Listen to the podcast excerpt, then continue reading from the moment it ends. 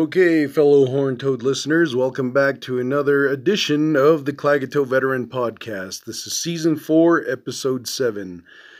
And on tonight's episode, we'll have a theme of self-sustaining res life. So the first subject will be self-sustaining farm/ranch. The second one will be flatbed trailers. The third one will be making a living, and, well, that's pretty much... I guess what I was trying to say about this was making a living on the reservation. Number 4 will be purifying the land. And finally, number 5, advantages of ranch animals. Once again, this is Mateo Native Ravager coming at you, bringing you some more interesting subject matter for us to discuss. And on this episode, I just kind of wanted to touch on these subjects more because just recently I've just been kind of thinking about all the stuff that we've been doing. And also a lot of this, this subject matters was coming off of Season 1, I believe, when I had like a lot of time in between the episodes that me and Navajo Pedro were recording, because I also wanted to make sure that we were trying to be more diverse in our subject matter and trying to make sure that I kind of hit the root of the problem of, just trying to get the point across that even though there was at the time, the public coronavirus pandemic, that we were able to still make a living on the reservation. So that's why I wanted to talk about this for a while. So anyways, without too much further distraction on the introduction, let's go ahead and jump into the first subject of the night. This one will be self-sustaining farm or ranch.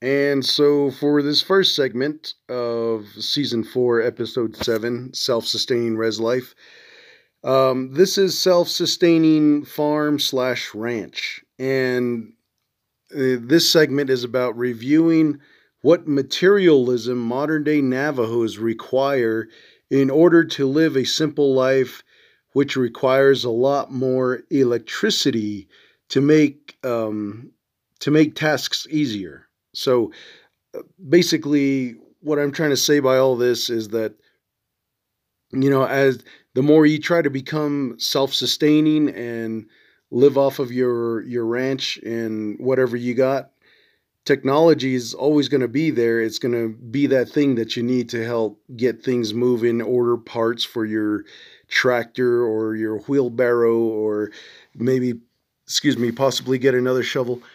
And, also I wanted to talk about how, the length of time that I'll try to do this in is about 10 to 15 minutes. So, going off of what I said earlier about the, just requiring what materialism is required to have that simple life is, a difficult, contradicting situation.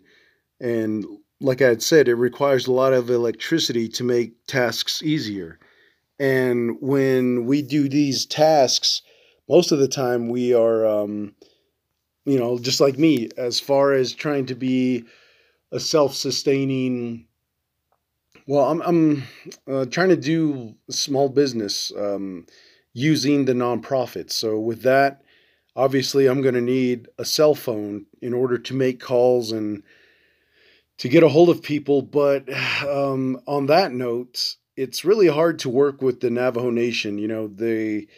They've gotten themselves to this spot where, there's a lot of people, this is common knowledge, where everybody knows that, it's nepotism. You have to know someone like a family member in order to get you in a position to where you can get a job with the res. And once you get that job, you start to learn how to manipulate your time. And then pretty soon it comes down to the point where you just don't want to help out people anymore, customer service. You want the job just so you can, go driving around, cruising around or whatever. But also you're also, you know, wanting your paycheck, you're wanting all the benefits of working for the tribe, but yet, you know, customer service wise, you know, you're not really actually helping out people. And then you're just, once you get used to the phone system, this is what I believe. Once they get used to the phone system, that's where they know how to manipulate and say, oh, well, let me send you to the next available person in that department, or, oh, we don't do that here. You know, you have to call this number, or that's not, we used to do that, but we don't do that anymore. Or the policy and procedures change. And now, you know, we do it like this, you know, so all kinds of excuses, the way I see it, comes up out of it. But at the same time, like I said, you know, dealing with the Navajo Nation is very, it's difficult because, you know, it really tests your patience. So when I've been working with this nonprofit, everything that I do with it, I'm pretty much going off of the reservation, finding those resources that exist pretty much on the Arizona side of the Navajo Nation. I'm using that, and like I had mentioned in the last episode about the stand downs, or was it a few episodes ago? But all this resources that are out there, I'm bringing them together. And then, like I said, for the past 6 years, I've been trying to get the veteran agency on board to realize that, you know, the political side of the vehicle that they're driving, it's got no more gas. You know, there's really not much they can do. At this point, it is a dead organization, the agency, only because these guys keep waiting on money. And what I've been trying to tell them this whole time is we can make money, we can invest if we work together, you know, because and the thought behind that is that a lot of the veteran organizations, they are afraid to step out and try something new, try a new venture. And that's where they limit themselves, and the only way they can make any progress happen is they know that they can get that money going. But for all these meetings that I've been a part of, as far as the agency meetings go, all of that has really gone to shit, man. It's really doesn't have any weight to it. Everything just reverted back to the way things were again, because earlier today, I talked to the Klagetoh Veteran Secretary, and what she told me was that when she went to the agency office, she gave them our plan of operations, is what they wanted. And that's what they were requiring, since it's a new staff and they're trying to get everything and all these 26 pretty much all over the Navajo Nation, but they're trying to get everybody, all the veteran organizations, to be all unified by having pretty much the same format for their organizations, but just written with their own individual chapter names. So anyways, the secretary was telling me that when she went over there, she gave them our plan of operations for Klagetoh Veterans Organization. And then she was told that that's the old one. It's outdated. They wanted a new one. So that lady showed her the new example. So the Klagetoh Veteran Secretary said last week she just, you know, was rewriting the whole thing all over again and doing it to the expectations of the way the Fort Defiance agency office wanted it to be written in. And when she gave it back, they said, oh, well, we like the way you wrote this, but this is the other way that we're actually doing it. So can you kind of change some words around?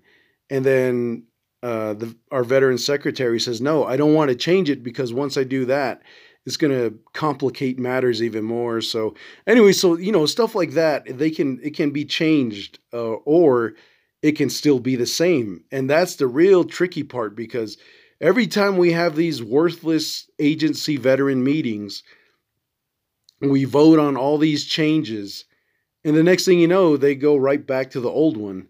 And then we're like, oh, okay, so you're going back to the old one. No, it's the new one now. It's the new policy. It got passed. And I'm like, you know what? Shit, fine. You guys do whatever you want, man. I really don't care, because I'm not going to be hopscotching and bebopping and jumping around and trying to kiss everybody's ass just to make everything the way they wanted it to be. So I'm just going to go focus on my nonprofit, you know, and keep moving on with that, because I'm seeing more progress with the nonprofit than I am seeing with the agency veterans commander meetings and all that garbage. And that's where, you know, when they have this next agency meeting, I don't know if I'll go there, but that jerk off commander that was there, has to step down because he's running for a political office, and good riddance, whatever. Yeah. Get him the hell out of here. And so anyways, other than that, going back to sustaining, you know, the ranch life that we have out here, it's pretty much comes down to, you know, what you have and what you don't have. And there are a few places that I've been to, like taking a family member there or taking a friend over there to somebody's house that I've never been to, another community. And I see what they have, and I'm like, man, if only these people could just harness all this, what, you know, it looks like trash, you know, they could definitely make a lot of money off of it. Now, I'm trying to do the same thing, but I've also got like a lot of things going on at the same time. But my point is that, you know, just trying in today's modern reservation lifestyle, we have to modernize a lot of things in order to sustain us, to keep us going. And it just reminds me of the Matrix Reloaded when Neo takes a trip with, oh man, I forgot what that old man's title was, but they stand out and they look out at all the rotating machine parts that are keeping everything going. And that old man says, "You see that machine right there? I don't know what it does, but it has something to do with our air supply. And that one has something to do with our water system, you know, like purifying and filtrating. And then that deals with our electricity." And then Neo tells him, well, you know, what we could do is, you know, we could destroy everything and let everything be natural. And that old man's like, yeah, sure. Yeah, we could. There'd be nothing that'd stop us. But the only problem is, you know, the water would get contaminated, and, you know, our breathing, our air circulation, or however they have it set up, it would limit their breathing. And so they would be having like health problems. Some of them probably die. So that also kind of gives me another example I wanted to bring up about, you know, sustaining a life on the res in modern times, is that that young lady that, her name was, or her name is Greta, they say Thunberg, and then some say Thunberg, but everybody pretty much know who she is. And she is out there, was it last year or 2 years ago, she was promoting electric vehicles. And she's saying that everybody should get an electric vehicle in order to, oh, damn cat freaked me out, in order to get, what was it? In order to help out with climate change. So what ended up happening was that she's out there promoting that, but then at the same time, there are other countries that have to mine for cobalt and lithium, I think it was. And that's just creating big old holes in the ground, because these guys have to keep mining for it. And then other people in other countries, they have to go out there and, you know, they're putting their lives at risk, because there's no, I believe there's no like regulations on for safety and stuff like that. Then the other thing about what that young lady was saying was, you know, you got to respect her for trying to get the world back in order and a nice condition. And, you know, but the way the world is now, shit, that ain't going to happen, man. So even though the Washington Democratic leadership at this point, they want all vehicles that are running on gasoline to be, you know, taken off and being like illegal or something, and everybody to invest in electric vehicles. That's, you know, that's great, but realistically that ain't going to happen, especially if you live on the res. You know, you need your old vehicle, your gasoline powered combustion engine, to get you around, because you know how to replace it, fix it, work on it.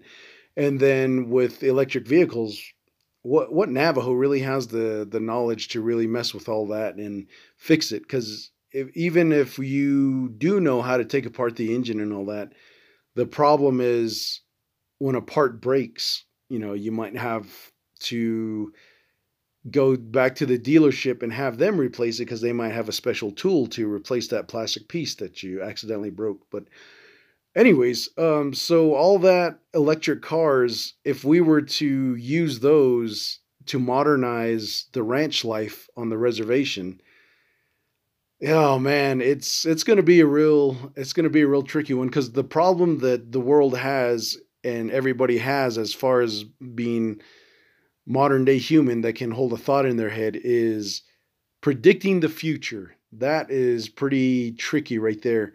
Now, for the most part, you could probably follow trends like the stock market or pharmaceuticals or something, and you can actually know what the future is going to hold for that, especially like when it comes down to automotive vehicles. You know, what are we going to be expecting for that to happen? And if you're, you know, financially sound and you know how to deal with finance, you'd probably know when the next, you know, inflation burst bubble and all that stuff is going to happen and go down.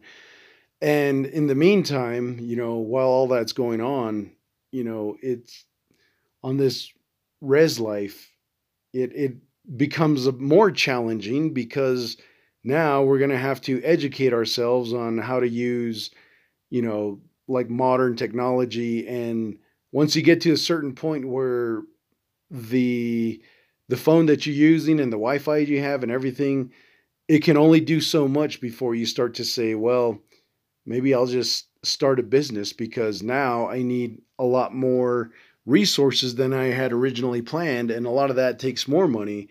And there's new time-saving labor devices that are coming out, and I want to invest in one and get one. But in order for me to do that, I'm going to have to learn the owner's manual. I'm going to have to learn just how to run and operate this machine. And if it breaks down, some places are having the rule is don't bring the merchandise back. You got to send it to the main factory or something like that. So, you know, it's all going in a very like rocky road that we can't keep up with. So the world of business is just moving as it is.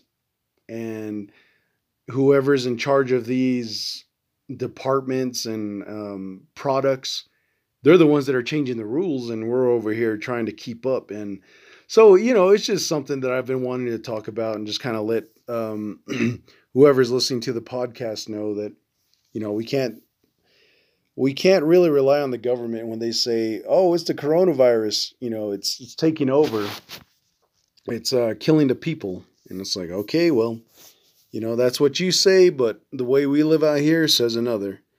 So anyways, with that being said, let's go ahead and end that segment, and we'll go ahead and jump on to segment number 2. This one will be flatbed trailers.